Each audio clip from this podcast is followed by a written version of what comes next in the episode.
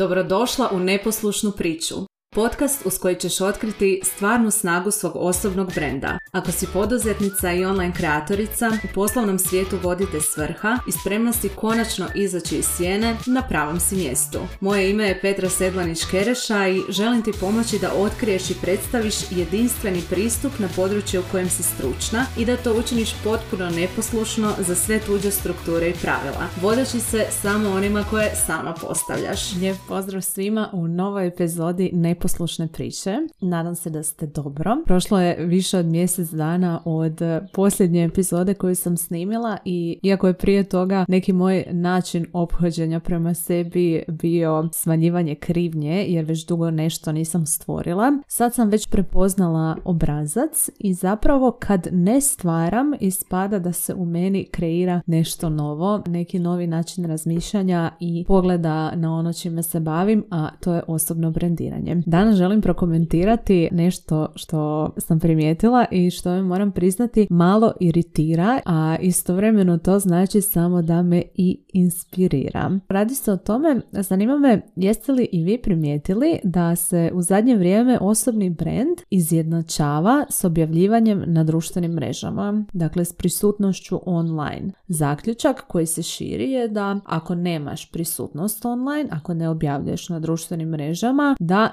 nemaš osobni brand. Istina je puno šira od toga i danas bih vam htjela ponuditi jednu širu sliku osobnog brandiranja i da vidite koju ulogu društvene mreže imaju u toj široj slici. Dakle, to je samo jedan dijelić slagalice i isto tako ne mora nužno biti dio svačije slagalice. Za početak svi već imamo osobni brand. Kad s nekim komunicirate, surađujete, u glavi te osobe o vama se stvara određena slika. To je vaš imidž, dakle kako vas vaša publika percipira i nikakve društvene mreže vam ne trebaju da biste imali osobni brand. Razlika je u tome koliko je taj osobni brand utjecajan te upravljate li njime svjesno ili će to drugi napraviti za vas. Prije su se utjecajni osobni brendovi poistovjećivali s nekim govorničkim nastupima, a danas su sto fokusirani i na online prisutnost. I u ta dva kanala nema ništa loše. Uz njih radite na vidljivosti svog osobnog brenda. Ali ono s čime se osobni brendovi isto tako izjednačavaju je popularnost i slava. Odnosno u ovom slučaju to bi bio broj followera na društvenim mrežama. Razlika u osobnom brendiranju i slavi je veličina publike. Ako želite postati glumac, glumica, pjevačica ili slično, naravno da je za vaš brand važno da puno ljudi prati vaš rad. Za većinu nas koji ne stremimo popularnosti, veličina publike nije toliko bitna koliko karakteristike te publike. Isto tako, slavne osobe imaju utjecajan osobni brand, ali to ne znači automatski da njime dobro upravljaju. Ali to je tema za neki drugi put. Za sad ću samo reći da slavne osobe steknu utjecaj, a dobro upravljanje osobnim brandom znači odgovorno korištenje te moći. Ajmo se mi vratiti na ono što je nama bitno, nama poduzetnicama, a to je svrha. Svrha osobnog brendiranja nije slava, nije popularnost na društvenim mrežama. Svrha osobnog brendiranja je povezivanje s ljudima. Osobni brend je o vama i za vas, ali njegova svrha su drugi, oni ljudi s kojima želite biti okruženi u poslovnom svijetu. Cilj je da se povežete i dokažete svoju vrijednost onima s kojima doista želite surađivati, s kojima će se vaši poslovni ciljevi i vaša svrha ostvariti, jer su to ljudi kojima možete donijeti najviše vrijednosti. Pa gdje se onda gradi taj osobni brand, gdje se stvara povezanost, ako ne na društvenim mrežama? Ajmo se vratiti korak unazad. Preduvjet za izgradnju osobnog brenda je kvaliteta, dakle vaša stručnost u određenom području. To ne znači da vi kao početnik ne možete krenuti graditi osobni brand. Naravno da možete i mislim da je bitno da prezentirate ono tko doista jeste i da se ne uspoređujete s ljudima koji su već na nekom višem levelu, već da od njih učite i primjenjujete to na način koji je u skladu s vama i s vašim pristupom. Kad odlučite svjesno graditi i upravljati svojim osobnim osobnim brendom, prvo je važno zaroniti u sebe i jednostavno upoznati se, odnosno osvijestiti sve ono što vas čini vama. Tu ćete otkriti kakav vi to jedinstveni pristup nudite. To je zbir vaših kvaliteta, osobnosti, vrijednosti za koji se zalažete. Sve to, cijeli vaš profesionalni pristup i jedinstvene karakteristike pakirate, i to kažem pod navodnim znacima pakirate, u svoj osobni brand. Podsjećam, osobni brand ste vi. I tu nema izmišljanja, laganja, stavljanja maski. Trebate prepoznati tko ste, za što se zalažete, a onda pronaći kako to prenijeti do publike. I to nam je taj treći korak. To je promocija, odnosno rad na vidljivosti vašeg brenda. Opet podsjećam da vidljivost nije isto što i opća popularnost. Vi se ne izlažete nekim XY random ljudima, nego ljudima s kojima doista želite raditi. Promocija nam je posljednji korak u izgradnji osobnog brenda i unutar tog koraka su i društvene mreže kao alat. I to odličan alat, ali ne i jedini. Na primjer, postoje moćni osobni brendovi koji za promociju koriste isključivo osobnu preporuku. Promocija je samo način na koji vaš brend dolazi u prvi kontakt s publikom. Osobni brend ste vi. Sve što radite. Vaša kvaliteta i stručnost,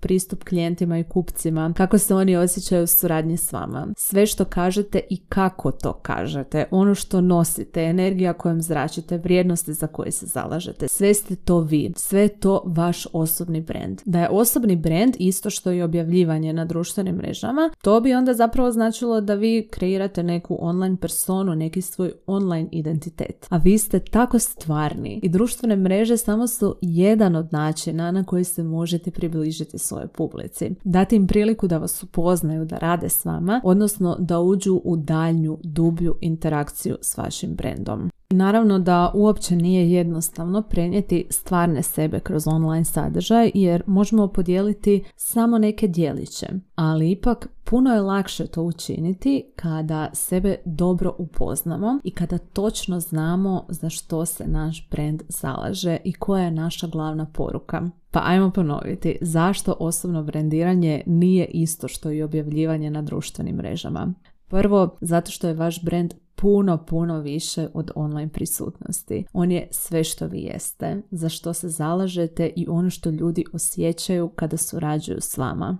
Drugo, zato što su društvene mreže samo jedan od kanala promocije, samo jedan od načina na koji možemo ostvariti svrhu svog brenda, a to je povezivanje s ljudima. I treće, zato što društvene mreže zapravo i nisu nužne za izgradnju osobnog brenda. Ovisno o tome koji su vaši ciljevi, tko je i gdje se nalazi vaša publika. Postoji puno uspješnih i zadovoljnih ljudi koji nemaju online prisutnost jer im jednostavno nije potrebna. Oni svoj utjecaj izgrađuju putem osobne preporuke i nekih drugih kanala.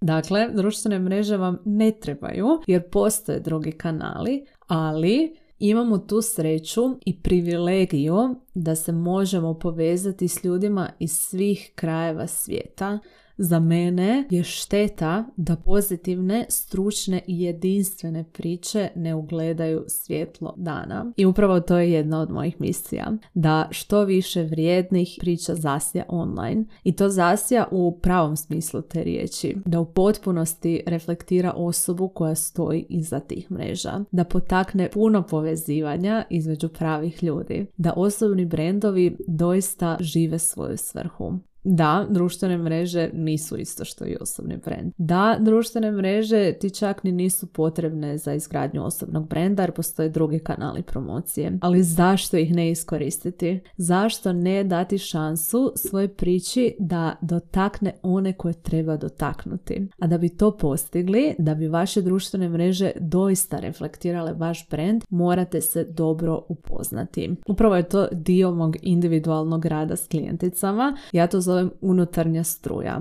Prvo ronimo duboko u njihovu priču, u vrijednosti, u svrhu, u dosadašnji put, gdje su danas, a gdje žele ići. I kad sve izađe van, tek tada razmišljamo o tome kako će to komunicirati na van, odnosno o vanjskoj struji. I tu onda radimo na komunikaciji na društvenim mrežama, jer su upravo društvene mreže jedan od najdostupnijih i najjednostavnijih kanala, ali napominjem još jednom da je upoznavanje sebe i postavljanje temelja osobnog brenda važno za svaki dio interakcije s brendom. Od online ili sastanaka uživo, od same isporuke usluga, upoznavanja, svaki proces, svaka akcija utječe na to kako se ljudi osjećaju kada surađuju s vama. Program koji sam spomenula je idealan za poduzetnice koje se sakrivaju i za poduzetnice u nastajanju koje su na karijernoj raskrsnici i imaju već puno znanja i iskustva, ali trenutno su malo zbunjene i dobro bi im došlo to poslagivanje, odnosno taj duboki zaron u sebe da sve što treba izaći van izađe, te da vide čime raspolažu i tko su one to točno, odnosno koji je to njihov jedinstveni pristup području u kojem su stručne. Ako nekome tko ovo sluša, ovo zvuči zanimljivo, preporučujem da pogledate moj program Neposlušna u opisu ove epizode ili na Instagramu gdje sam dostupna i za bilo kakva pitanja, upoznavanje, razgovore. Ako vam se ne radi sa mnom, to je ili zato što ovo nije za vas ili jednostavno zato što još niste dovoljno upoznati s mojim brendom i niste stekli povjerenje i to je u redu. A ako vas i dalje nešto tu vuče, predlažem da uživate i dalje u ovom besplatnom sadržaju, podcast epizodama koje su do sada izašle, da se malo upoznate s mojim pristupom. I kad odlučite raditi na svom brendu, svakako vam savjetujem da prvi korak bude rad na strategiji, odnosno na temeljima, da se dobro upoznate, da osvijestite koji je to vaš pristup, jer će tada komunikacija tog brenda biti piece of cake. Osobni brand ste vi i sve što radite je brendiranje, pa neka onda bude stvarno, izvorno, slobodno, prirodno i vaše, da vas prepoznaju baš oni kojima treba ta vaša pomoć. Hvala na slušanju. Nadam se da te ova epizoda ohrabrila da izađeš iz sjene i predstaviš nam stvarno sebe. Čujemo se uskoro u novom nastavku neposlušne priče, a do tada družimo se na Instagramu.